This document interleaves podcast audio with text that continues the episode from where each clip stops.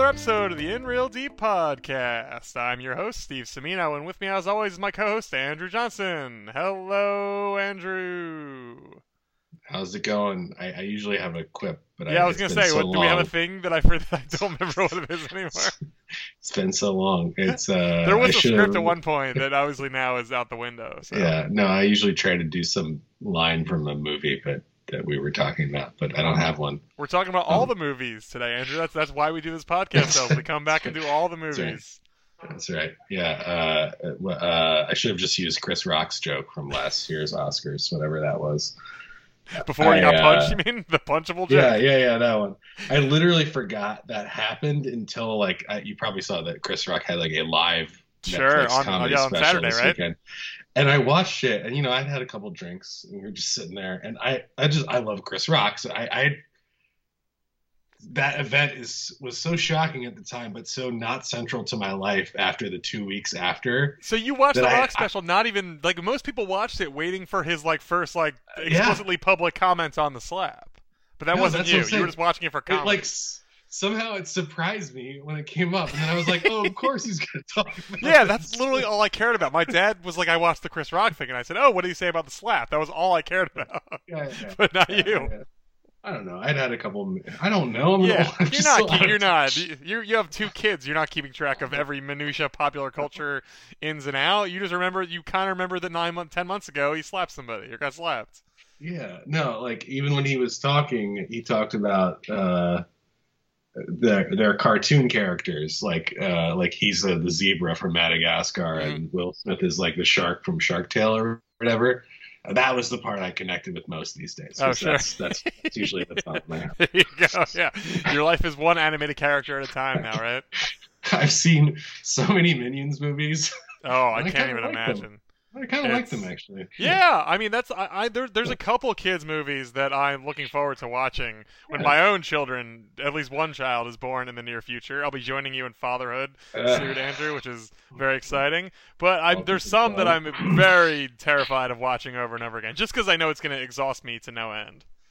Uh, yeah, like the cycle now, because my kids are seven and four, is like it, it, like two, three, four was like the same movie over and over and over again for three months. hmm Um, and now it's never the same movie. Well, sometimes it's the same movie, uh, but never like repeat, repeat, repeat.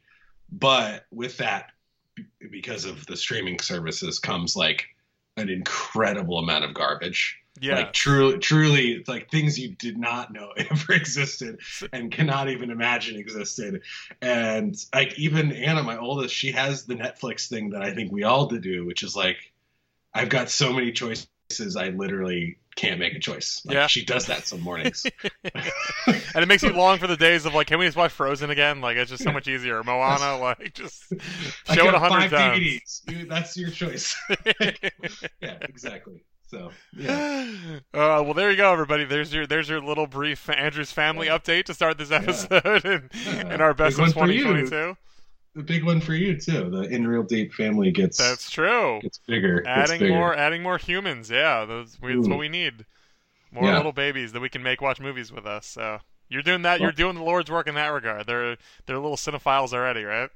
Uh oh yeah, it's Or all little up to you, contentophiles at least, right? They might not recognize add. the value of Uh, cinema yet. Yeah, no, I mean Anna's a huge, huge movie fan. Allie's still, maybe she she likes she likes it too, but Anna Anna loves movies. We can't wait to see uh the new Mario. Super Oh, Mario. in theaters? Is that a plan? yeah, Oh, that's great. I think so. Yeah, Has she, yeah. She's been to the movies a bunch of times now, right? I mean, obviously COVID disrupted movie plans, but she's been. Yeah, yeah, but this is how it, I wrote, actually wrote something for my my new pseudo home. Uh, oh, since we're not plug it, please. The film101.club. Um, it's got all my old film 101 stuff and then very, very sporadic um, pieces. As But we I do, wrote- as as is as is the style of the times. Yeah, I, I wrote about how like sort of post COVID, and I'm not even sure whether you're allowed to say that. Like, you know, ha- some habits come back, some habits change. I used to play basketball every week. Uh, I haven't been able to find a game. Now I'm playing tennis. I don't know who I am anymore in some ways. and one of the habits that for me has not come back in full is is going back to the theater, partially because of my life, but also, um, it's just it's just you fall into the habit, um, Mhm. and I I miss going. And So so I've seen I've I saw two movies in the theater last Oh, I did see this. Please, please tell the audience what the. Uh, so I mean, and I've seen three. I've seen three movies in the theater since we got vaccinated. Uh, not counting a couple drive-in movie theaters. We have one near us. Um, or drive-in movies. So the first one was you and I went and saw um, In the Heights. a we long sure time did. ago. Yeah, that was the last time we saw each Uh, other. Yeah, yeah. And then I saw in October, purely because I had a couple hours to kill without my wife. We saw Lyle Lyle Crocodile. I'm told that Javier Bardem is really good in Lyle Lyle Crocodile. Is this true? Uh, mm, I wouldn't say that, but uh, and and then I saw Avatar, but like really three quarters of it because my brother filled me up with beer in Chicago yeah, before that. long movie. His long movie. It's a movie So to be stoned during, not to be drunk during. Yeah, yeah, yeah. I mean, but I'm hoping this is the year I like. That's my New Year's resolution. Well, one of them that is to sort of get back to the theater a little more. It's safe out there. The girls are interested in going. There's stuff that's worth seeing in the theater. You're gonna start going right when I have to stop going. And we're gonna pass the torch a little bit because I've been going. I have the Alamo Yeah. season pass, and I've been going to the Alamo Drafthouse in DC Yeah. at least once a week. So I've been Yeah. seeing. I saw Mars Attacks last night. So Yeah, I've been yeah. seeing pretty much everything they're throwing at me. But come August, I'm not gonna be going for at least a couple months. So Yeah. it's uh, you're gonna you have to you're gonna have to take the take the the helm back and, and do your thing. You, uh, yeah, I'll I'll take the baton from you, Yeah, please. buddy. It's no, no problem. I want to see the Dune, like the next Dune. I don't know when that comes out. I think Sure. it's this year. I think Yeah, this all year, yeah. stuff. Yeah, yeah, and then yeah, like the Super Mario. Like, there's like, I don't know. I'd probably drag the girls to the Little Mermaid remake and stuff like that. Oh, that. yeah. Or actually, they'll drag me probably. But yeah, um, little woke family going to see Little Mermaid. yeah, God, don't just. I will. I will say. I I saw a Little Mermaid trailer one time before Avatar two. Actually, I saw a Little Mermaid trailer in theaters, and the audience applauded the Little Mermaid trailer. So maybe you know. I, I don't know. I, I thought the Disney remake uh, juice was totally gone, but it seems like that there is there is some audience for Little Mermaid. I mean, Little Mermaid is such a hit. Like that's the one. I don't want any of these movies to exist, but Little Mermaid does feel like maybe one that was such a long time ago. Now I feel a little. I feel a little okay with that. We'll see. It'll probably be terrible. So um, yeah. I don't. I'm not holding out much hope. they're all I- they're all extremely crap. But I mean, you gotta see it with with kids with two daughters. I mean, you're locked in. But that and zero, I, I think, on, on the remix. and as far as I'm concerned. yeah, I think that's probably true. wow, I'm trying to think of a good one, and honestly, I don't know if I can. not Pinocchio. No, oh my god, literally, we started Pinocchio. We turned it off five minutes in because it was so bad. Like we couldn't get through. Not Guillermo del Toro's Pinocchio. Let's be clear. Yeah. But the the Robert Zemeckis one is just dog shit. It's, it Yeah. was a nightmare. I half watched the whole thing, and it was. I should have turned it off. It was revolting. It was so bad. It looks terrible. It was. We just couldn't justify it anymore. We're like, I can't do it. Like this is such a waste of time. Uh, we may get to this, but Tom Hanks, who we love on this podcast, is making some interesting choices. Yes, I, I I mean, you know, the, definitely. Like he's the, he's the man called Otto. We all know that. He's Yeah, yeah. Geppetto. He's he's a lot of things. He's Colonel Tom. He's Colonel, Colonel yeah, yeah, he's just say, yeah. he is all over the place. We will talk a lot about what? Tom Hanks. Uh, I should have said he's what. should have started. the famous clip. Yeah. Oh Uh, man. Well, let's get to it, Andrew. Let's the Yeah, big uh, big asides to start already, big tangents, which is great. Yeah, But yeah. hello, everyone. Whatever listeners we still have left, uh, welcome back. I think we'll get a lot of listeners for this one because we'll, we'll, people love us when we come back. They just know we take hiatuses, but. We, as we said on top, we are back to talk about the top 10 of 2022. We do this every year. We're not going to stop, even if the site is relatively unmanned. We love doing the top 10 list. We love we love using this as an excuse, Andrew, to talk about our favorite movies, to go through everything from the year, and sort of sort of share our thoughts on the the year uh, in the cinema. And as you noted, you know, you didn't get to the movies a ton, but the movies were certainly back to a certain extent. There were a lot of blockbusters last year, a lot of big hits. You know, the the the future of theaters is still somewhat up for debate what they end up being, how many of them there are, but there's no doubt that the the quality was back this year, especially in terms of blockbusters. I would say 2022 was was a big year for big, loud, fun movies. Yeah, yeah, and if if it does help usher you know the movies back to, in, in in some capacity. You know, you you got to think Top Gun and Avatar. Yeah, and so, and and you know we're not the we're the million people to say this, but like they're they're they're they're, they're sequels, but they're sequels with with thought behind them. They're made yeah. by auteurs, like you know somewhat auteurs, big big you know silly auteurs, but auteurs nonetheless. You know, uh, writers, directors, producers, and they're not Marvel, and so I think we can all get behind them uh, for all those reasons.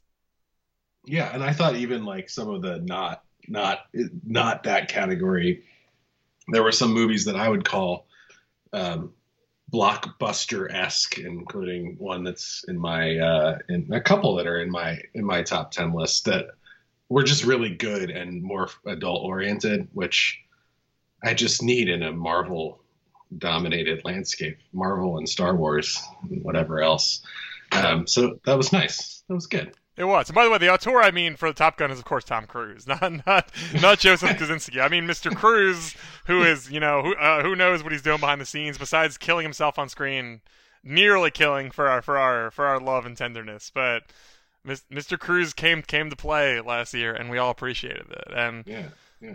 He so, always does. He does. He he's. Does. I mean, he's narrow. He's narrowed his focus a little bit. As I said in my in the top ten list, he, you know, if you look at his career on IMDb, let's. I guess we'll start with Top Gun and, and Avatar. Even let's talk about those because I know those yeah. didn't crack your top ten, Andrew, but they were they were big movies and.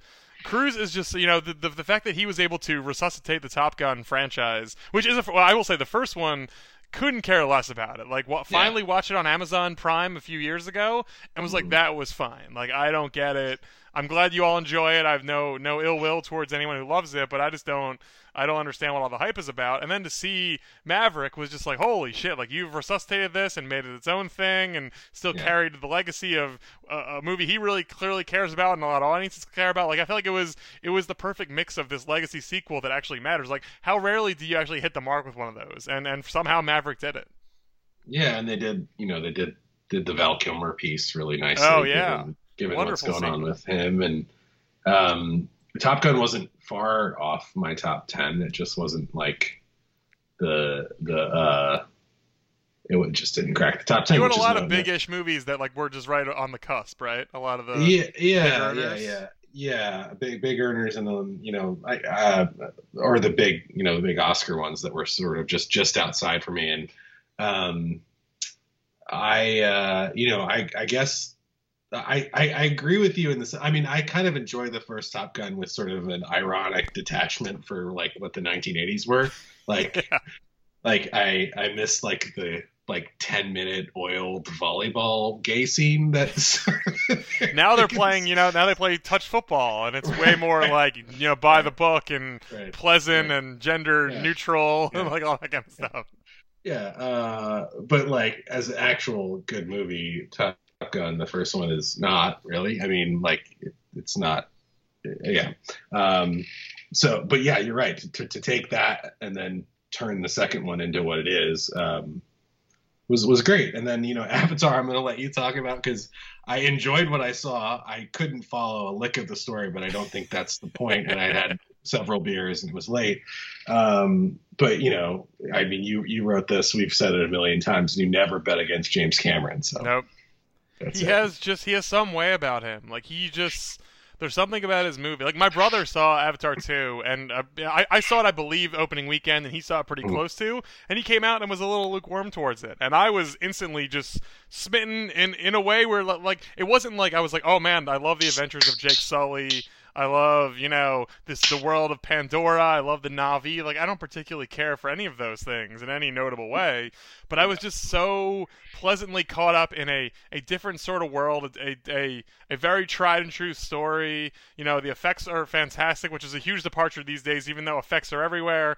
Well done effects, smart that that service you know the plot and the characters and everything as opposed to being spectacle for spectacle's sake. You know yeah. cameron doesn't always have the, the substance doesn't always isn't unique always. It doesn't always you know stand out. And the characters aren't as i said in my little capsule review the characters aren't usually particularly exciting or memorable a few exceptions there. But he just has a way of just getting through to people and emotionally connecting and and building an experience in the theater. And You know, you keep thinking like the way his just the way his box office goes. Like just use that as a barometer. Like Avatar two did like Avatar one did fine, and then just kept doing fine, fine, fine, fine, fine, fine, fine for like four hmm. months, you know, and Yeah. like no movie. This, now nowadays because of COVID and the scarcity of theaters, that's a little more common than it was, you know, Yeah. ten years ago, fifteen years ago. But it still is is relatively unprecedented. Obviously, the money it made and the claim it got, like there's just something about him that he just knows how to speak to audiences. You know, he knows what they want to see, even if even in spite themselves sometimes. Even if they say they don't want to see Avatar, they all end up seeing Avatar. Yeah, it's funny too because we started off talking about Top Gun as the second one being sort of a, a significant evolution from the first one, and then I think feel like Avatar Two is just Avatar because I felt that way about the first Avatar. Mhm. I was like, "Whoa, this is the coolest thing!" I think I saw it multiple times in the theater um, Because it was just fun to see in theaters. Right? yeah, it was just awesome to watch. Uh, it was looked really cool. The 3D was good, and then uh, I mean, I don't know that I've had many more like letdown, bigger letdowns going from that to watching it on like a Blu-ray. But but, Yeah. but uh, so I'm a little scared to watch to to actually watch the whole thing on like Disney Plus or whatever streaming service it'll be on eventually. But um, th- that's kind of not the point, right? I guess uh, it, it like his movies are meant to be seen on a big on a big screen. They're always a spectacle. Yeah, his characters when his stories maybe lack a little little depth, but that doesn't mean they're not relatable and, Yep. and absorbing. Uh, and um, you know, I was absorbed, but I just had too many beers. No, understandable. and you're a smart enough, you know, film watcher. Obviously, when you watch it at home, you'll probably you won't have the same experience that many of us did. But Yeah. you'll say like you'll say like that was good, and I bet it would be great on a big screen. You know, Yeah. and I bet you like, which is I think is the right approach. Like it's just it's I think we're all so people are not everybody because a lot of people still like, especially if you're older or whatever. Like I think the movies have lost a lot of older film goers. Like I know I just saw Creed three with my parents this weekend, and they've been to the movies like twice. You know, in the last two years for various reasons. Mostly just like why would we go to the movies? There's so much shit to watch at home. You know. Yeah, But yeah. like you said, it's about repetition. Like I'm just I'm like trying to get them back and just like enjoy the experience. Like it's like that's what I love so much. Like you just sit down and watch the movie. You know, you take it in. It's all you got. There's no distractions. There's no anything else going on. Like I think hopefully people are starting to realize that there is value to that. Like there is value to carving time out of your day, going to a place, watching something, big sound, big you know, big visuals, all that. I think people are slowly starting to realize that's a thing they like and they don't need it, but I think they realize they like it. I hope. Yeah, and I think you know I have like better excuses for not going to the theater. Uh, You do. You have but, very good but I, excuses. but I have the same. Uh, I have the same outcome all the same, and I I think where where the theater is better is that it, because of the the circuit the experiences the and if you're a polite person i'm going to caveat this with you're not on your phone in the theater like there's so much less competition for your attention um in when you watch something at home like i feel like it has to be it has to be really good and arresting from the beginning or I have to be like sort of in the mood right to Yep. to be taken in by by a by by a movie um now that i'm saying that i'm realizing like uh, a fair amount of my and this is also partially because of my work and amount of amount of travel, which isn't a great deal, but I travel enough that like a, lot of my top ten lists were for movies I watched on the plane Sure. um, because I couldn't go anywhere. That was what I was doing, and I was like, okay, I'm here for this, and um, you know, I think they're like you're right. That that's that's a that's plane watch is probably better than a home watch a lot of the time because you're just like, well, I'm on a little tube in the sky. Like, I might as well watch Banshees. I, I think right now it is. Yeah. Yeah. I mean, uh, I mean, I mean- other than screen size, maybe, but yeah. Yeah. But I, I will Yeah. say I, I rented the A24 since COVID has been doing uh, Mhm. d- releases to you know on their like little Yep. they have their home theater type thing you know Yep. you've probably done those Yeah, and a couple of them, yep. I I rented Aftersun like when it was still in theaters, but it wasn't really playing in DC, so I rented it and watched it at home in the basement. And like we have a nice little setup here. Like it's not Yeah. great, but it's it's perfectly fine. But even then, I found myself distracted, and I was like, I'm a good movie watcher. Like I watch a lot of movies, Yeah. but like but even then, I just find like it just I could sense myself drifting to maybe look at my phone or get a drink or go to the bathroom, and I was like, this is so like no like even if I can't control myself, how can I trust other people who care less about the whole experience to do it? You know, it's just there's just too much. We're all we're all dumb people. We've been we're, it's it's a bad time in our evolution to sit down and watch a movie in your house.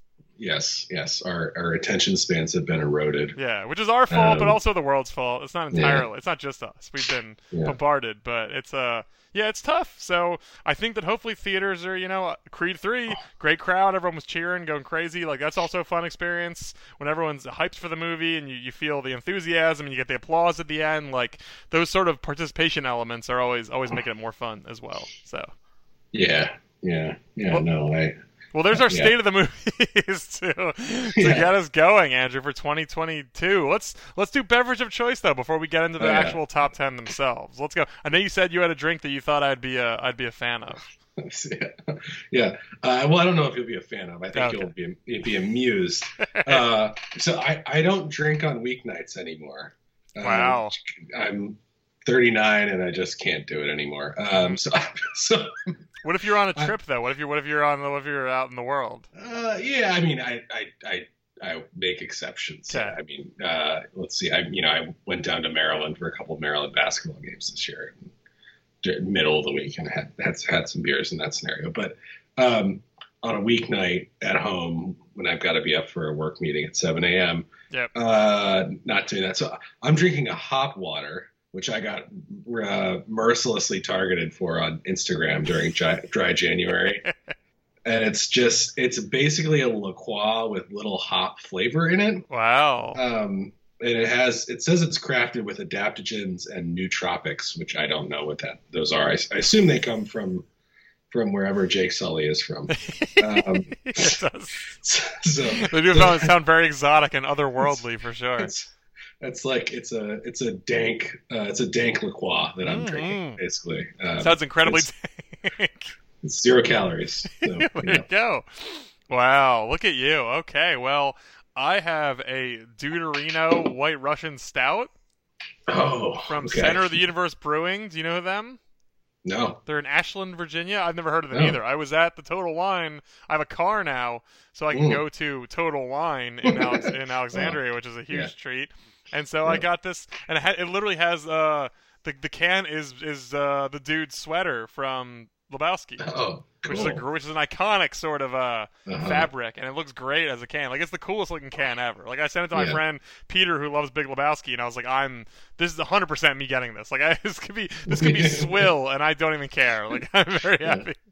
They've won me over with the can, and it's actually delicious too. Like it's a it's a White Russian stout, so that has like you know it's I'm not a huge stout guy, but like it's perfect for this kind of occasion. Like having one, you know, and, and talking about Mhm. movies, like it's it's a great beer for that.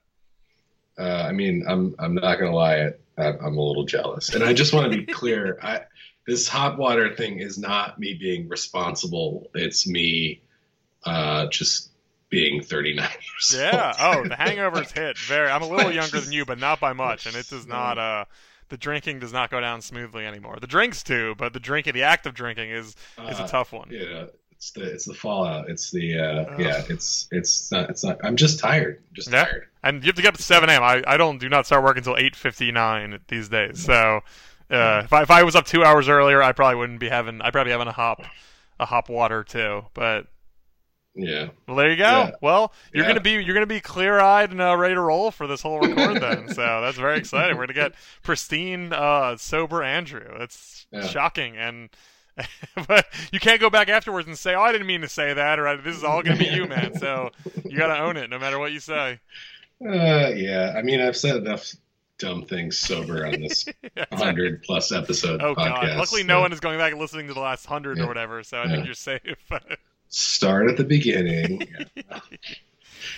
All right, Andrew, let's go through our top tens because we don't have a lot of crossover this year. So usually we end up having three, four, maybe even five movies that you know we we share in our top ten, and we those are the ones we sort of pick from to do the our our ultimate best of, you know, our number one movie of the year. This year, without spoiling it too much, I don't think there's gonna be a lot of debate on our number one movie this year. I think it's a lot of people's number one, and I think Yeah. when, when we talk about it, it'll become very clear. I think which one it is. But we still, you know, we sometimes it's fun to have all this, you know, diversity of opinion and all that because it just means more stuff to talk about. Yeah, I said, and I said to you, like, I feel like this that that difference or delta was sort of a an indication of the the the fact that the movies were like sort of truly back in a in a real capacity this Mhm. year. You know, not not like there just was a lot to see, uh, and and streaming also makes it so that we can see a lot. Um, but yeah, I mean, um, Because we've I- seen, I think that we've seen. I mean, you haven't seen Avatar, but I think we've seen pretty much everything. Maybe there's a couple that you haven't seen that I saw, but very, very few. Like you caught up pretty well by the end, which is very impressive. yeah, I, I I haven't seen women talking yet, and uh, It comes on uh, Amazon Prime. I think like literally by the time this is out, I think it'll be on. Oh, Prime, okay, so. all right. So, so I mean, there's a few I haven't. I You haven't seen all the Beauty and the Bloodshed, I presume, either, right? No, I have Okay. not seen that. Very But- good. But, yeah, we'll talk but- about it. But but most of our yeah, it's I've seen. I saw your list. I we like I've seen most of what you, you is on your list. A lot of it was like close for me, um, Mhm. and um, it just I just went in other other directions. Sure. it's just like shades and slivers of, of difference. So, no, I yeah. saw yours, and we talked about this, and I said, oh, I should maybe I should have put some of these on there. But you know, like you said, it's, if we did top fifteen, we, all of a sudden we'd have seven shared. You know, probably. But Yeah, yeah, But that's okay. That's what top ten's a nice round number. So, yeah, yeah. are there any in your ten, Andrew, or at least of the eight we do not have of each of ours that you'd like to talk about that you think really deserve some chatting? Uh, I mean, there's I would sort of split them into ones that I think are part of like the discourse and are sort of interesting for that. But what I'm gonna instead plug are a couple that I really liked that I uh, I, I don't think got enough attention uh, in in the whole best of conversation this Sure. year. And um, the two for me are uh, well, three actually. Um, were uh, the 3000 years of longing the woman king um, which were the, those were the two that i thought were the 3000 years of longing wasn't exactly a blockbuster although it has some sort of scale and epic scope to it uh, that I i, think thought it costs were a lot of money too. I think it costs a weirdly, well, not weird, Oh, but like a George yeah. Miller, you know, still Yeah. sort of coasting on that Fury Road win. So yeah yeah uh, but those are the two that i was referring to that uh, like had i felt like were grown-ups but like popcorn movies still Yep. like, like like a little bit um uh, I love the Woman King, and then the other one that I thought was just sort of overlooked generally was um, Kimi, which is the Steven Soderbergh one that came out very early in the year. It's only ninety; it's a tight ninety, which is a, a big, big number for us. Um, oh yeah, and uh, I just really enjoyed that one. It was sort of set in COVID times without making it all about COVID, um, which you know I guess we had maybe a couple movies that sort of qualify in that regard, including uh, that and Glass Onion a little bit. But yeah. um, those are the three I just wanted to like sort of mention as as ones that I thought were. I just thought were were were very were very good. Um, I mean, then there's a couple others that maybe are worth discussion um, for other reasons, like uh, Triangle of Sadness and um, Banshees, and um, but uh, those are the three to me that I just wanted to say. Like, you should go see them if you haven't, because I don't think. I don't think a lot. I, the Woman King has probably gotten a fair amount. Of Oh, and the Woman King's on Netflix now too, so I know I watched that right when right when it popped on, and that's one that was really close to my top ten. That was probably I think that Fabelmans and Banshees were three of the ones that were right on the cusp. And of those, one, I mean, I like Fabelmans is probably the, my least. Eh, I mean, they're all they all have their charms, but Woman King is just like you said. It's it's like a popcorn movie. It's delightful. It you know, it, but it comes at it from another perspective, like an all black cast essentially. I think literally an all black cast a largely women-centric movie, like just definitely, t- but but tells a great story, tells a sort of timeless historical epic type, you know, tale, and is intense and violent and emotional. Like it has all it hits all of these great. John Boyega doing some great work. Viola Davis, of course, who is the best. We love her so much. Like it's Lashana Lynch is killing it in a supporting role, like really shining. Like it's just such a wonderful movie, and that is just I saw that in a super small audience, and they were still getting hyped for it. Like everyone was really loving it, and it was there were like five people in the theater, so it has that sort of vibe to it. It's just a super duper fun watch, and so if you haven't seen that one yet, I highly it's it's one of those movies where even if it doesn't enthuse you, like I I can't imagine watching that movie and not being into it afterwards. Yeah, I I think the other thing about that one that I wrote this in the blurb is like like it um it had action sequences I could actually follow Yes. that had like sort of human sc- scale and scope. It wasn't like a city was about to be blown up, and it wasn't. It was well lit, and there wasn't like much or any CGI that I could, I could tell, which was just so nice. I mean, I gotta say, like that movie plus like Avatar and Top Gun, like great year for movies that were like brightly lit after like you know every Game of Thrones episodes ever. Yeah. Like it's dark and you can't even see what the hell's going on. brightly lit and like Um, well shot and well choreographed Yeah. and like everything like you said the action just makes sense like even Yeah. in top gun where the planes are flipping and flying all over the place you're like i understand what's happening like Mhm. it's not it's extremely clear to me what's going on what the stakes are where we're going what we're doing like and woman king just setting it and you know in a long time ago does have that side benefit you know is Yeah. there's no bells and whistles there's people with like spears and axes and swords and Yeah. shit and they're fighting like and fists like there's just not a ton of, of uh, extra stuff that would muddle it down Yeah, it, but e even in that context, it, like if you compare it to like a movie like like Gladiator, which sort Mm. of set that like super choppy style for Yes. that for action, like it's it it's just like I could I I don't know I just could tell who was punching who I guess like Yeah. I, just like Which is probably Nice. harder to do, to be honest. Like it's when you do the cutting around everything, it, like it's it's easier to hide that Russell Crowe is not an actual gladiator. You know, like Right. as much as I love the great Russell Crowe, I do feel like Gina Prince Bythewood, who directed this, like probably was like, let's like let's let it's harder, but let's actually like try and do this for real a little bit. You know, like let's like let's let's lean into it a little bit as opposed to me me trying with razzle dazzle, cut cut cut cut cut cut cut. Like that gets exhausting. Yeah, and it's well it, to your point, like it's got to be harder because like people still have the expectation of sort of like speed, right? Like you can't do like a 1950s western Yeah, right. like either. um, I don't have that expectation. I'm not that simple, much of a simpleton. But like, uh, uh, yeah. Anyway, yeah. You'll it's- lose a great. modern audience if you if you move in a in a more old fashioned style right, right. or so speed. yeah, it was it was nice in that regard. Yeah, just uh, and like you said on Netflix, so God, everyone can see that. Yeah, It's- it- great movie. Great, great, great movie. I'm sad that Viola Davis didn't at least get like that was just the whole Andrea Riseborough thing. We don't need to get in that here because it's so stupid and it just it's it's uh it's another. If we we were still writing about the Oscars, Andrew, I think we'd be lamenting like or or even not even lamenting, but just saying like, see, here's another example of why this shit is so stupid. Like social media campaign from her friends. I like Andrea Riseborough just fine, but just the fact that she took a she probably took a spot from a Viola Davis just is for a movie no one's ever heard of that no one cares about that no one really says is that good, but it just wormed its way into a nomination. You're like, what is this whole process? Like, why why are we doing this? Is this, this is this how easy it is? Like, you get a bunch of tweets and you all of a sudden get a nomination. Like, I know it's not as straightforward as that, but I think it just exemplifies and highlights how stupid this whole thing can be. Yeah, you know what I'm really happy about? I'm learning about everything you're saying in in real time. You don't know right about now. the two I Leslie? Oh my God. God, you are so lucky. Do you are you re- do you want me to tell you what happens? Uh, or do you want to I read mean, about it and suffer on your own? Basically, I- she basically everyone started to, like all her friends like had literally like copy paste style tweets about how great she is Oh. into Leslie.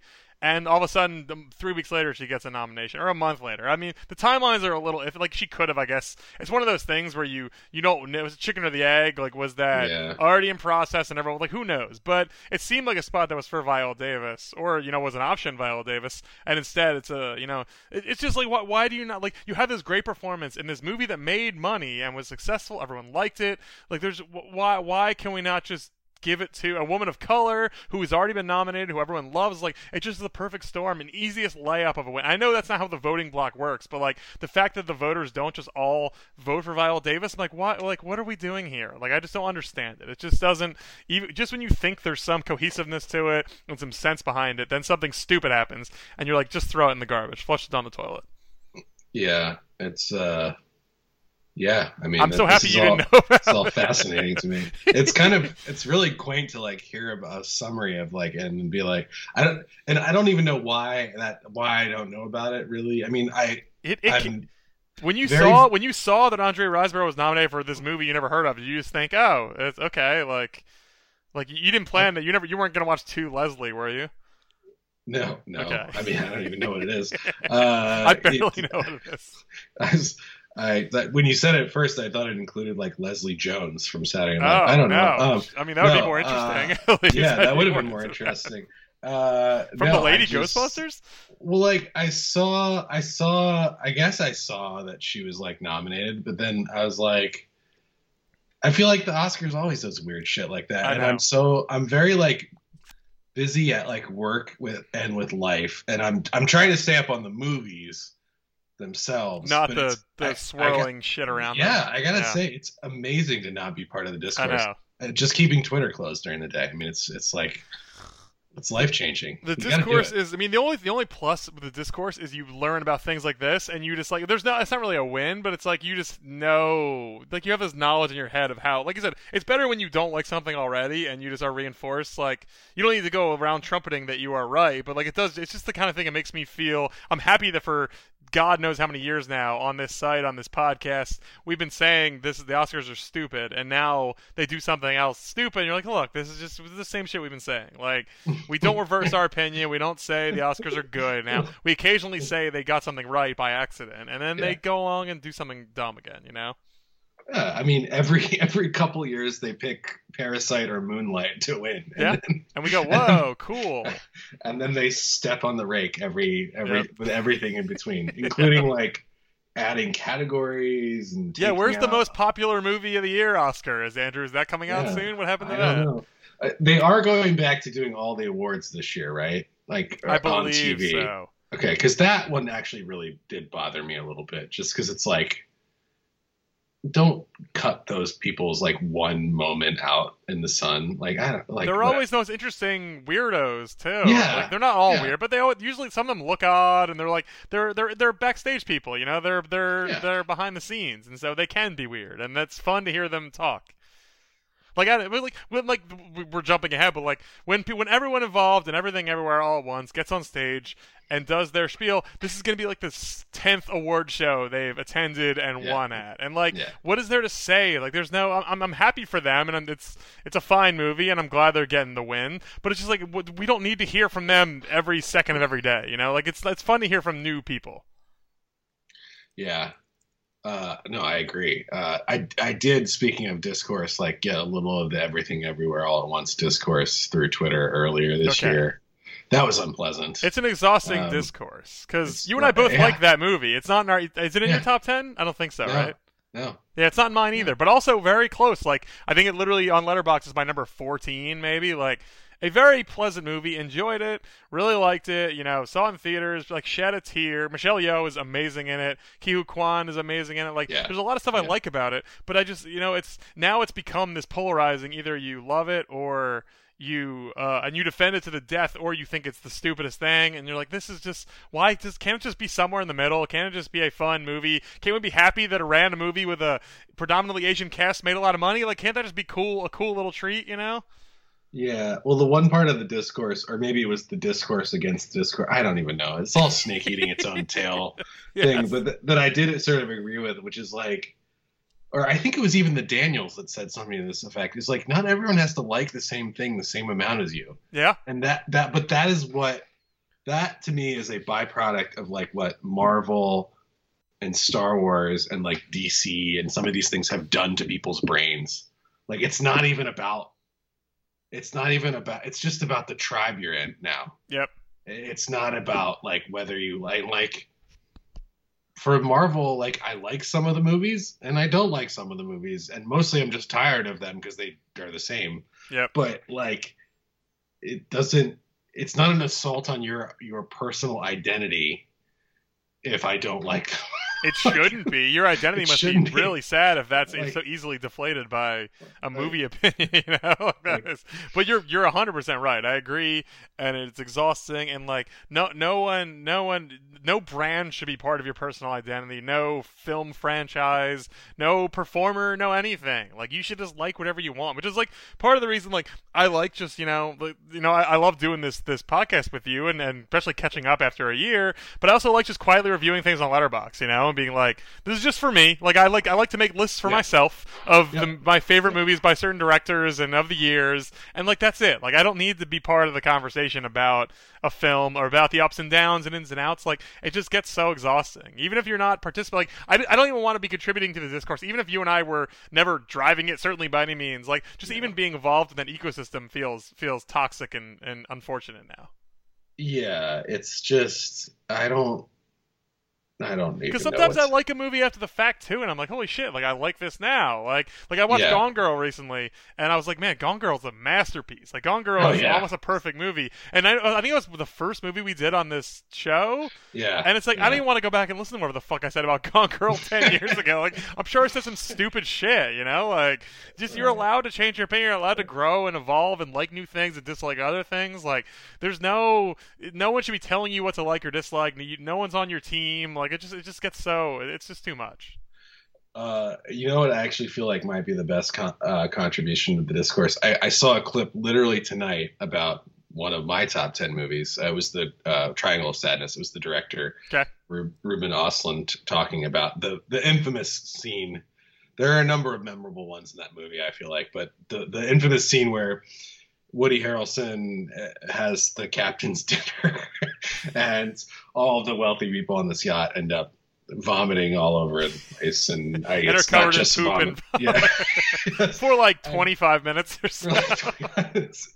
and he's talking about he's like and he's like I, I encourage you to seek out the clip american film institute has has it and he's talking about he's like yeah, and uh, that movie is very obviously a metaphor for sort of society uh, today right um, and uh, for better and for worse and i can see if people don't like it because it's a little bit on the nose but Yes. um he he's like he's like i didn't want like a little like vomiting because that's just kind of like silly and gross in a in a movie. And he's like and i didn't want like like just it to go on for a little while because that's just kind of grotesque. I'm paraphrasing here. He says it much much more eloquently.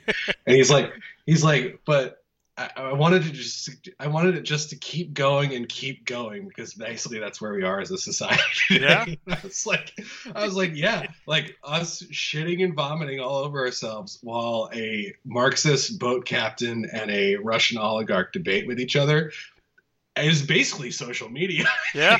like, like, like, like, I couldn't think of a better 20 minute metaphor for all of the discourse. Uh, and so, anyway, that's why I like that movie. Uh, so we just covered that one as well. Um, There's no denying that he threw subtly out the window for that one. You know, at least at least in that sequence, he was like, "There's this is what it is. Like I'm just it's gonna be Oh, long, it's gonna be on the nose, and you're gonna have to deal with it." And like in that in that particular context, I think it's extremely well done.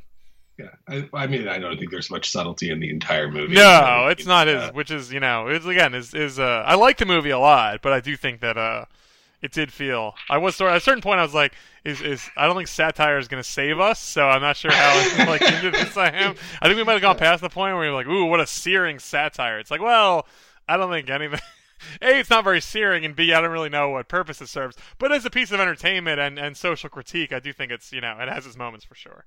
Yeah, yeah. Uh, I, and I, I get why people would not, including yourself, would not put it on the, the top 10 because it is almost annoying. Uh, Yeah, it's and it's commitment to long too. There's like It the whole long. like I like the third the, the final sequence, like the whole on the island. But uh, I was also like, okay, like can we wrap it up here? Like I sort of get it, you know, like just, we've been on a long journey. There's been a lot of bodily fluids expunged. like I'm I'm kind of ready to go. But I still liked it a lot. I really did. I thought it was a very good movie. I just kind of get gleeful whenever I describe the plot of the movie or scenes in it to people. Like, uh, there's a 25 minute scene with people arguing about the check, Yes. like who's going to be check, and like it's good. It's not actually. I mean, it's it's it is it belabors the point, but it's still engaging. Yeah, anyway. uh, Yes. yeah. I Yeah. agree with that. Well, Andrew, I'm going to go over some of my uh, some of my Yeah, feature yeah. films that I really that we did not share, but ones that I think you did enjoy, and that includes we already talked about Top Gun Maverick and Avatar. I don't think there's much more to say about those. I really like Avatar. If you, it's probably it's on its way out of theaters. I think at this point, if you still haven't seen it and you're listening to this podcast, that would be weird.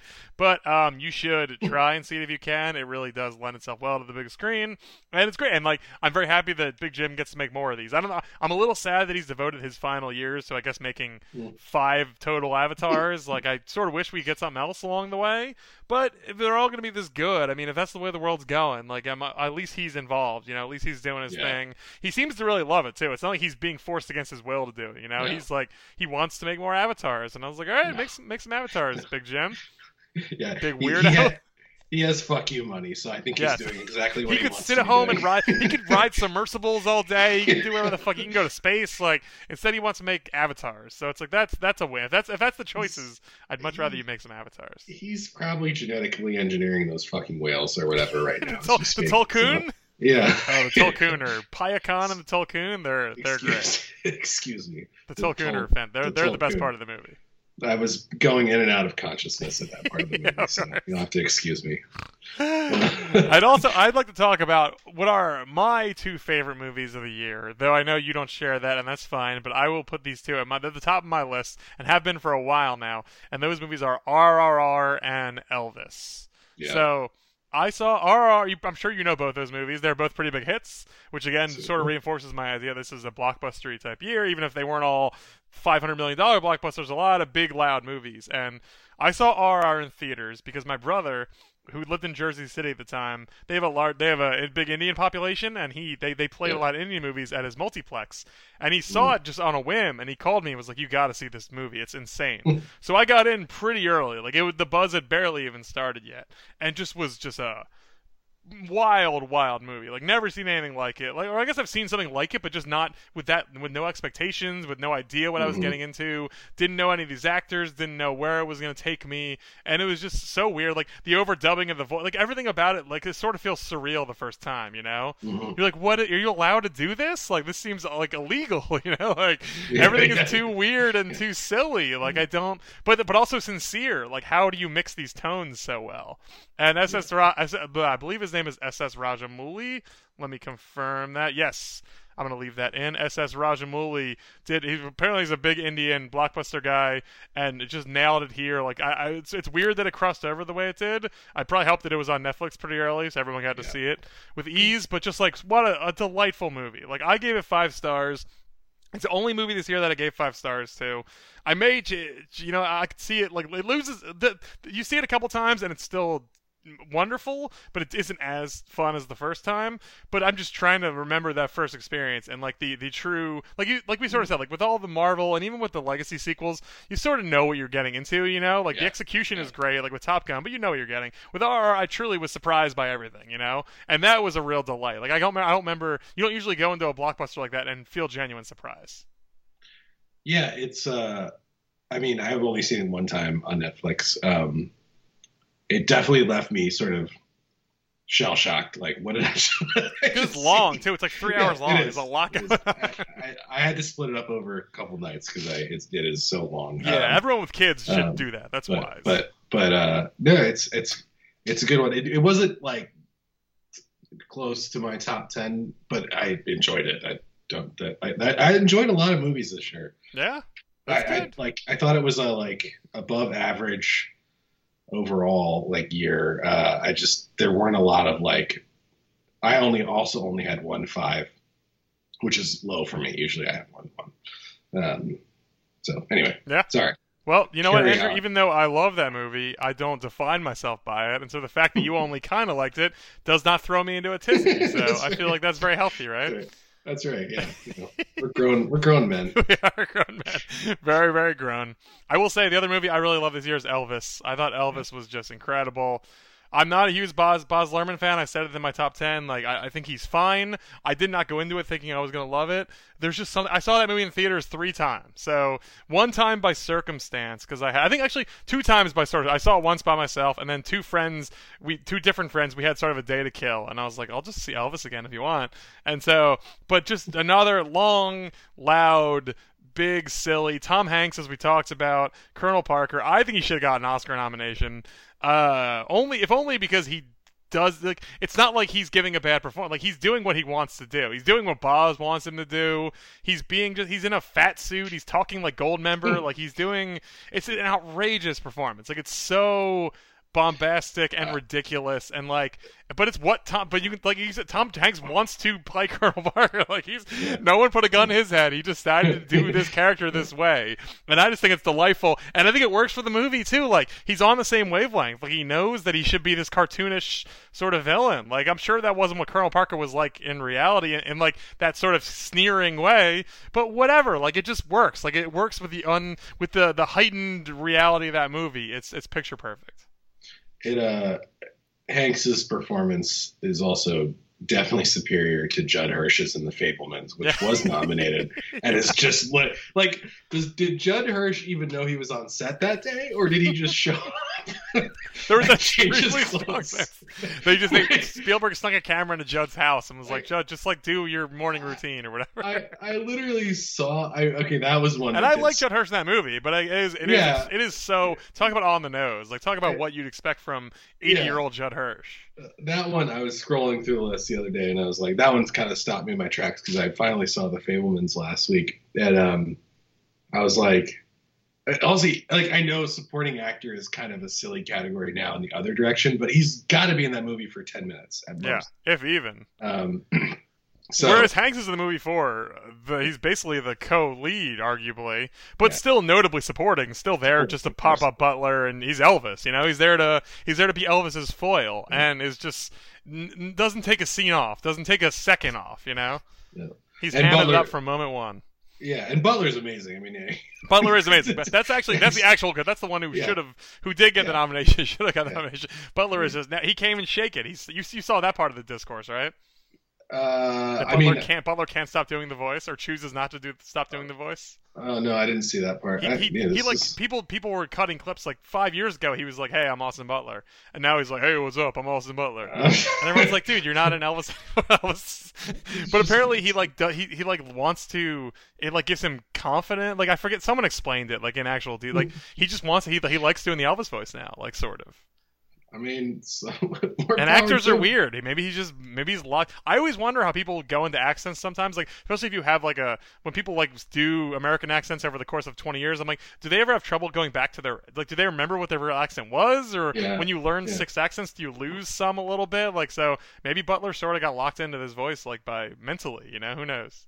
I remember when they were shooting um, Lincoln down in like Richmond area, and like they were talking about how like Daniel Day Lewis would just show up like as Abraham Lincoln at a restaurant. yes, well. like I assume he didn't have like the, the stovepipe hat, but, but like but he had I the facial. Like, he had everything else. Was he had the hair and the beard, mean, and you know.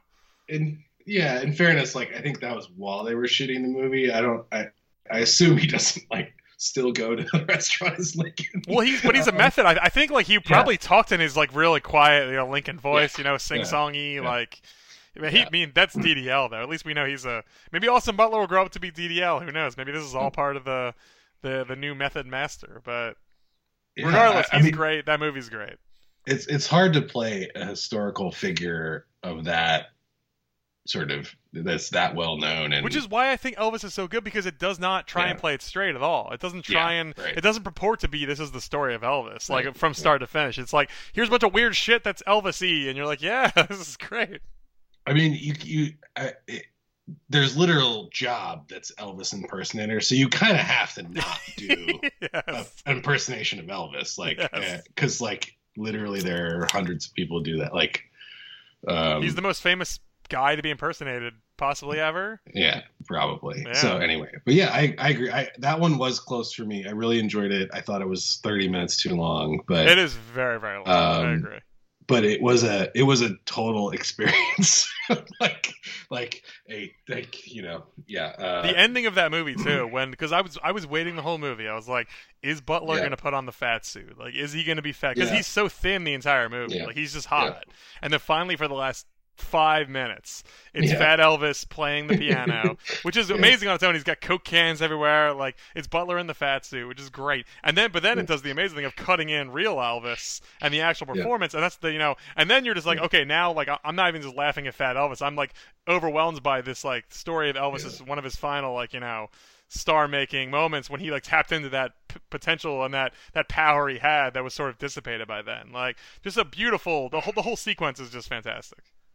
Yeah, I'm learning that you're like a big fat suit guy. So, just, so I think when done right, it adds. It's, I'm always almost like, why are we doing this? Like, whose idea was this? What are we coming from? Unless you're playing a permanently fat, like if you're if you're like a Eddie Murphy in the Klumps, I get you just got to be in a guy in a fat suit. But like when you choose to deploy it otherwise, I find very interesting.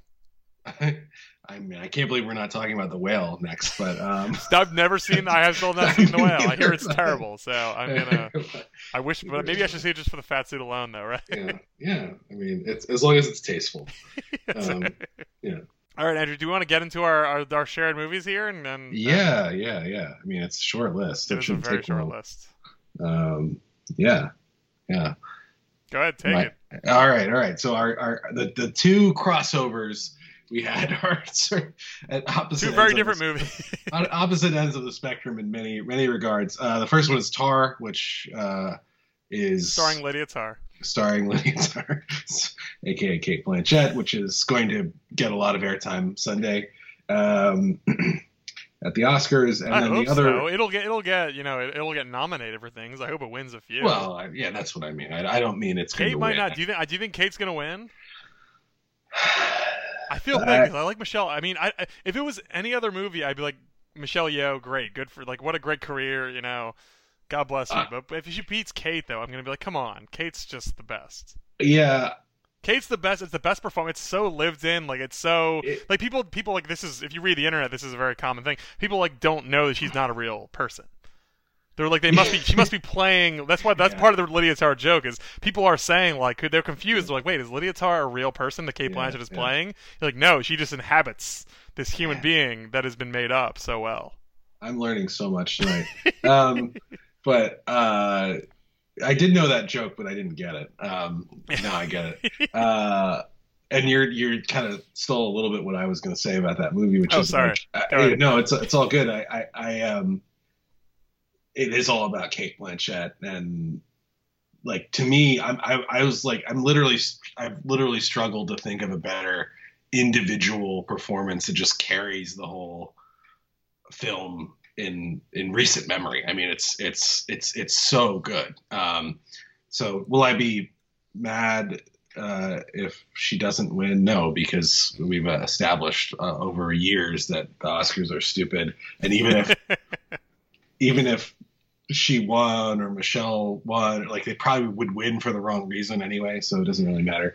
Um, but yeah, I mean, there's that one, and then there's there's Decision to Leave, which uh, you know just brings me back to one of the more awkward movie going experiences I've ever had, which is The Handmaiden with you my good friend. An incredibly uh, sexual movie. Mm-hmm. Very yeah, erotic. Yeah. Uh, which is, you know, uh, as I think I wrote on Letterboxd, you know, Korean cinema is like the pound for pound champion of the world right yeah. now. Um, Park Chan Wook and uh, Bong Joon Ho are just two two titans. It's, yeah, I mean, great great movie, and and like a uh, you know, I sort of, to me, it sort of gave me Hitchcock vibes, but then also like a little bit in the mood for love too. I, I was getting all sorts of things off of that film.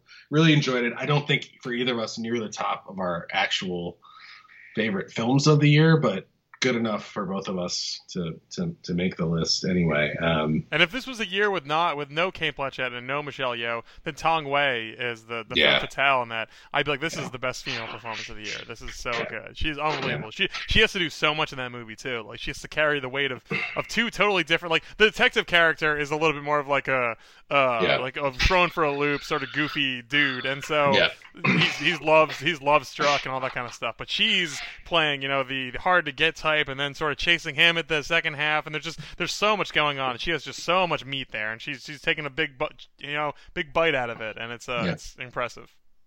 Yeah, yeah, and you know, and and well, like Park Park Chan Wook, as you said, is well established now. Is like, you know, if you don't know that name, you should, and if you know that name, you go and see whatever he does at Yeah. this point. And this is one where Um, like he's he's known for Old Boy. He's known for like you know Yeah. Handmaiden, which is you know extravagant. There's a lot going on. It's sexual. It's it's wild. This is a very muted movie, and I, I wrote in my thing. It's mute. I think it's muted on purpose. Like I think he's I think he's muting himself and seeing if he can Yeah. sort of do it. You know, and Yeah. and if and the characters play off that. Like it just it just feels like he was like I'm gonna play it straight here. I'm gonna do a Hitchcock, and I'm just gonna like, but I'm gonna leave it like, but I'm gonna make it clear that I want to do more. But I'm sort of holding myself back, and I think you feel that throughout every, the rest of the movie, and it just makes it that much more tense and that much more exciting to see what's gonna happen next. Yeah, that and that movie just sets such a, as you said, like it just sets such a mood and tone. Like every decision, and it's one I I, I need to probably rewatch at some point. Um, It's on Mubi. If you have Mubi, uh, yeah, I that's like the it's like the one streaming service I don't have. Um, If you get every every weirdly every January, Mubi emails you if you had it before. They're like, "Do you want three months for like a dollar a month?" And I'm like, "Yes, of course. I, I will. Of course, I will do it. Even if I watch nothing on this, I'm happy to return a movie for a second. So I'll watch Decision League before I lose my three months at the very least. there you go. But can we go back to Tar for a second? Oh, of course. Yeah, You didn't really chime in. I mean, No. I, I think that movie's. It's not just Blanchett. It's it's, but she carries it. Nina and- Hoss and is makes it- incredible too. Nina Hoss plays her Yeah. wife in the movie, and Oh is my you know, gosh. is that's another example. How does she not get Best Supporting Actress? Like I just, it's just all. I mean, I'm I'm happy for the Everything Everywhere All at Once. Women, Jamie Lee Curtis is fine. Stephanie Hsu playing the daughter is great. Like she deserves hers. Like I get that that got so much love, but I just, I mean, it's such a shame that Nina Hoss didn't get nominated. She's so good in that movie. Like as much as Kate just takes over the screen and controls every scene and is almost every second. Like Nina Hoss plays an incredibly important role in that movie. Like she's the counterbalance. She's and she finally gets her big moment at the end is in giving Lydia some shit and like it's just she's just so good. Like you just there's so much about that. Like like sort of hinting at what I was saying before. Like the the joke that Lydia feels real, that Tar feels real. There's the way the movie starts with like that that New Yorker sequence and like Yeah. like and I it's it's highbrow. Like I get if you're if you don't Yeah. like arty, it's it's not even an arty movie, but if you it, it's a No. very weird intro because it will turn off people. You know, they'll Yeah. say, "What's this New Yorker Adam Gopnik shit?" Like fuck this. Like I'm turning this off. But the movie is funny after that, and it's not. It's Yes. it's like you, like I don't give a shit about you know orchestras and classical Yeah. music but like Yeah. but i like seeing todd field's version of like depiction of this world like i like seeing the research he did and the work that all the actors and actresses did to like inhabit it like i think that's the fascinating part to me is just watching it all function and it feels so real like I, and it, it feels you know it has it has its own elements that certainly are not totally accurate, but like it feels like they strove to be as real as they could be, you know? And I think that's so impressive. Like you don't have to not every movie with a subject matter, you don't have to be a fan of the subject matter to like the movie, you know? It's not like there's no prerequisite that you like classical music if you, in case you like Tar. But but again, I know that it starts in a way that is off-putting, and I want I'm not sure why Field did that, but I loved it. Like to me, it just feels to me it establishes a backstory for her and this world and what she does in it, and like there's it just makes it feel it makes it feel honest and it makes it feel like tied to a moment, tied to now. You know, like she's she's certainly a creature of the now, and the movie does a great job. You know, it gets branded as sort of the cancel culture movie in some loose circles because there's a cancel element to it, but it's so much more than just that. That's such a reductive way to put it.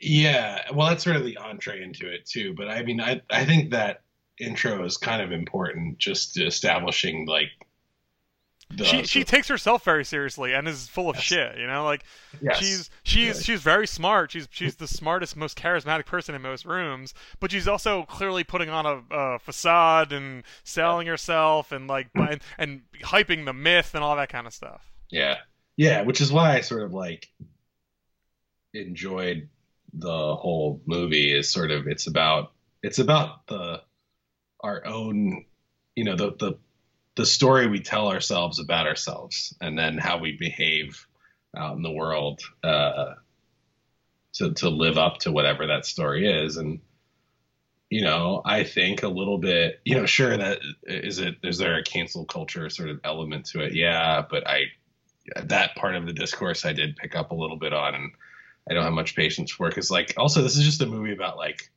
fame and delusion. Yeah.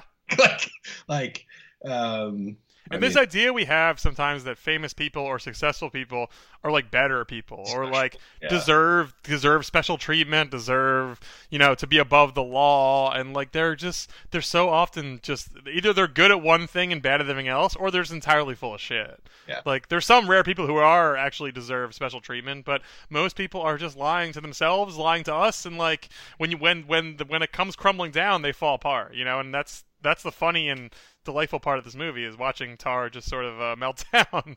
yeah. Or yeah, like you said, linking the linking the totality of someone's personality to their one specific talent. Uh, and yeah, overlooking their flaws that are gaping sometimes because they're not even bothering to hide them anymore because they don't have to because they're so famous, you know, and they know they can get away with it, and like that happens all the time. Yep. Yeah. Anyway, But Blanchett just but but the fact to go back to Cate for a sec though, like just the the way she plays that character of being, you know, when you first watch it, you, I mean, I watched it a couple times now. Like you can tell she's full of shit, but you can also see why everyone loves her, and you can see she Yeah. knows the right things to say. She uses big words, like she just she knows she just she goes on little monologues constantly. Like she's just so trained and so good at seducing everyone around her, literally and metaphorically. And like, but when you watch again, you can see there's a brittleness and there's like a, especially in the middle parts, like hanging on by a thread. But there's just you can tell it's not she's not sturdy. You know, you can tell there's not a ton behind what you're seeing in front of you. Like even though she is brilliant and smart and great at her job, you can tell there's something going on and wrong. And like I think the fact that Blanchett allows that to sort of seep through in the beginning and then sort of gush out is just how I don't know how you do that as an actor. yeah, it's I mean, yeah, it's a it's a it's a maestro performance. Yeah, it's Um, it really is. yeah, And no. Todd Field, man, like out of nowhere with this movie, like you know, made Little Children, made In the Bedroom, and was in Eyes Wide Shut, and now just pulled this sort of out of nowhere, and it's just it's a it's a remark. He's hit the the writing and directing is incredible too. Like it's just it's set up so well. It's so vague with what you like. It's this lived in world, like we said, that feels very real, but also you get so little information about the characters. Much of it is picked up through context as the movie goes on. You know, like it's one of those movies where you don't even know people's names. You know, you just you know who they are in relation to Tar, and you sort of learn over the course of two hours who they even are as humans just by little things that happen here and there. Yeah. Yeah, which is always the sign of a great, Yeah. great film So lets, confident to do that. Like, how do you how do you have the sort of wherewithal to pull that off? lets you lets you figure things out on your own. It's- Yeah. it's Paramount. Yeah, no, totally. Well, there's Great. our, Andrew, what's our number one movie of the our year? movie of the year. Yeah, there's no climax to this one. I, I don't think is there. Um, I can't even remember. I gotta like pull up like what did we pick last year? Oh, here we go. I'm to go through all of them, okay? So in 2014, the first year we did this, or for, for the 2014 movie, so in 2015. And Ooh. for the 2014, the number one movie was Whiplash. Oh, yeah, For okay. 2015, the number one movie was Creed. For 2016, the number one movie was Moonlight. For 2017, the number one movie was Get Out. For 2018, the number one movie was A Star Is Born. For 2019, the number one movie was The Irishman. Excuse me, which I think I browbeat you into, and probably should have been Parasite, but we picked The Irishman. Okay. 2022, 2020, the number one movie was Bacurau, which it was a weird year All right, that's right. for so many reasons. And then last year, the number one movie was Power of the Dog. Oh yeah, it's So pretty good. really good choices. Like I, I mean, I still stand. I watched Irishman a week ago, and I still think Irishman is an excellent movie. But again, I mean, if, if we were to retcon that and say Parasite, that would be fair to me. Uh, yeah, but Irishman's not a bad movie. No, it's Marty, and it's, you know, it's a it's a career sort of. It's not the last movie he made, but it certainly is a, a capper on a, a wonderful mob centric career. Like it's it's great.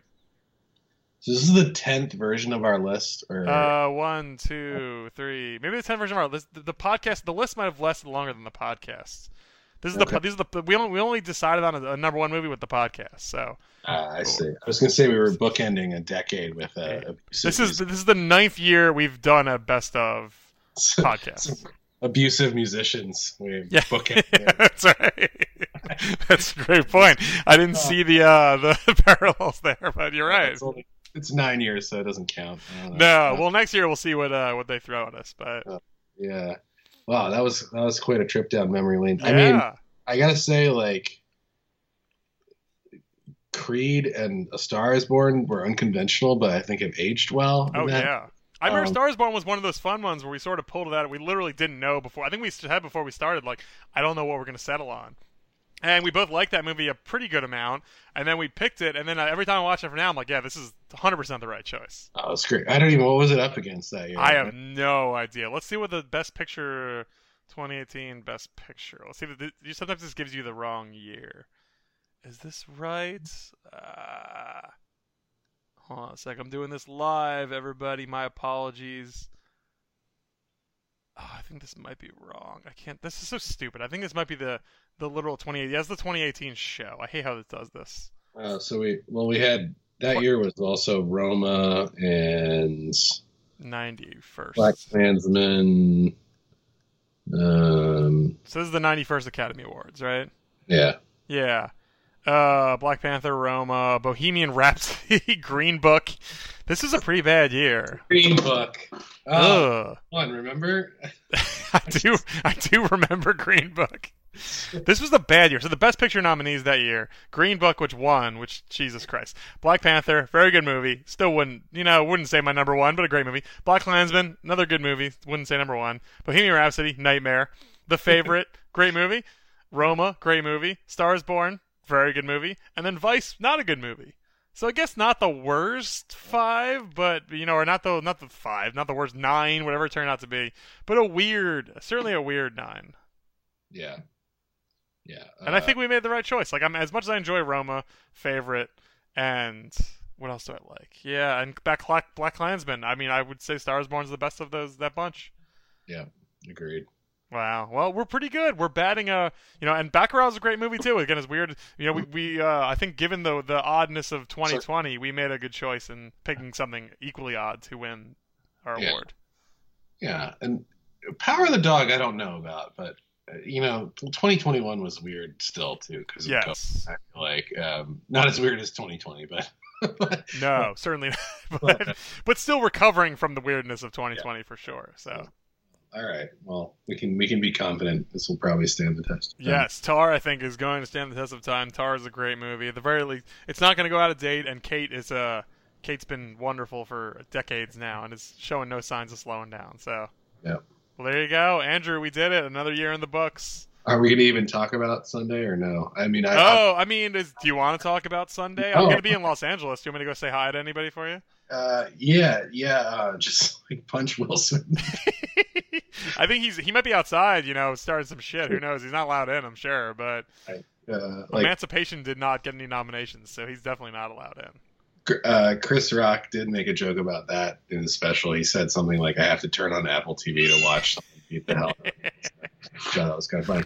Uh, anyway, I no, mean, it's, it's going to be an everything everywhere sweep. Uh, you know, unfortunately yeah. slash fortunately, which I guess is fine. You know.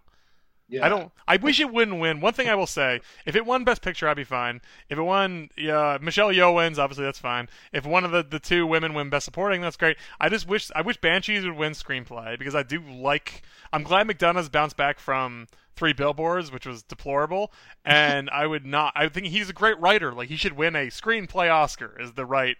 Even though he directed Banshees very well, but I think he should win a screenplay Oscar. And then I wish it just, you know, I wish the best director, I wish Todd Field would win for Tar. Yeah. I think but... it's such a well directed. I think that movie, uh, in a lesser hands, that's the that movie doesn't even exist. Like I don't even know what that is in other hands. You know was the, the Daniels are going to win, I assume. Yeah, and, and, like as much as I like that movie, I, someone else could make that movie. Like it's not impossible yeah. to me. I'm glad they did. Maybe maybe they wouldn't have gotten it through the way they did. I'm happy they did. Again, it's a very wonderful movie, but I just think Todd Field is just such a force with Tar, and I just really I hate to. I even wouldn't mind if McDonagh win. Like I think I think the Daniels just I, I, like the performances of that movie way more than I like the conceit and the yeah, and the yeah, end product. I, I, agree, and that's sort of why I didn't it didn't sort of settle in my top ten in the end. Was like it. it I mean, even like sort of the end teary emotional part was like this the writing was kind of bad. yeah like anyway, uh, I was gonna make a joke for all the Everything Everywhere All at Once fans, which was that someone did make that movie this year. It was called Doctor Strange and the Multiverse Madness. oh wow!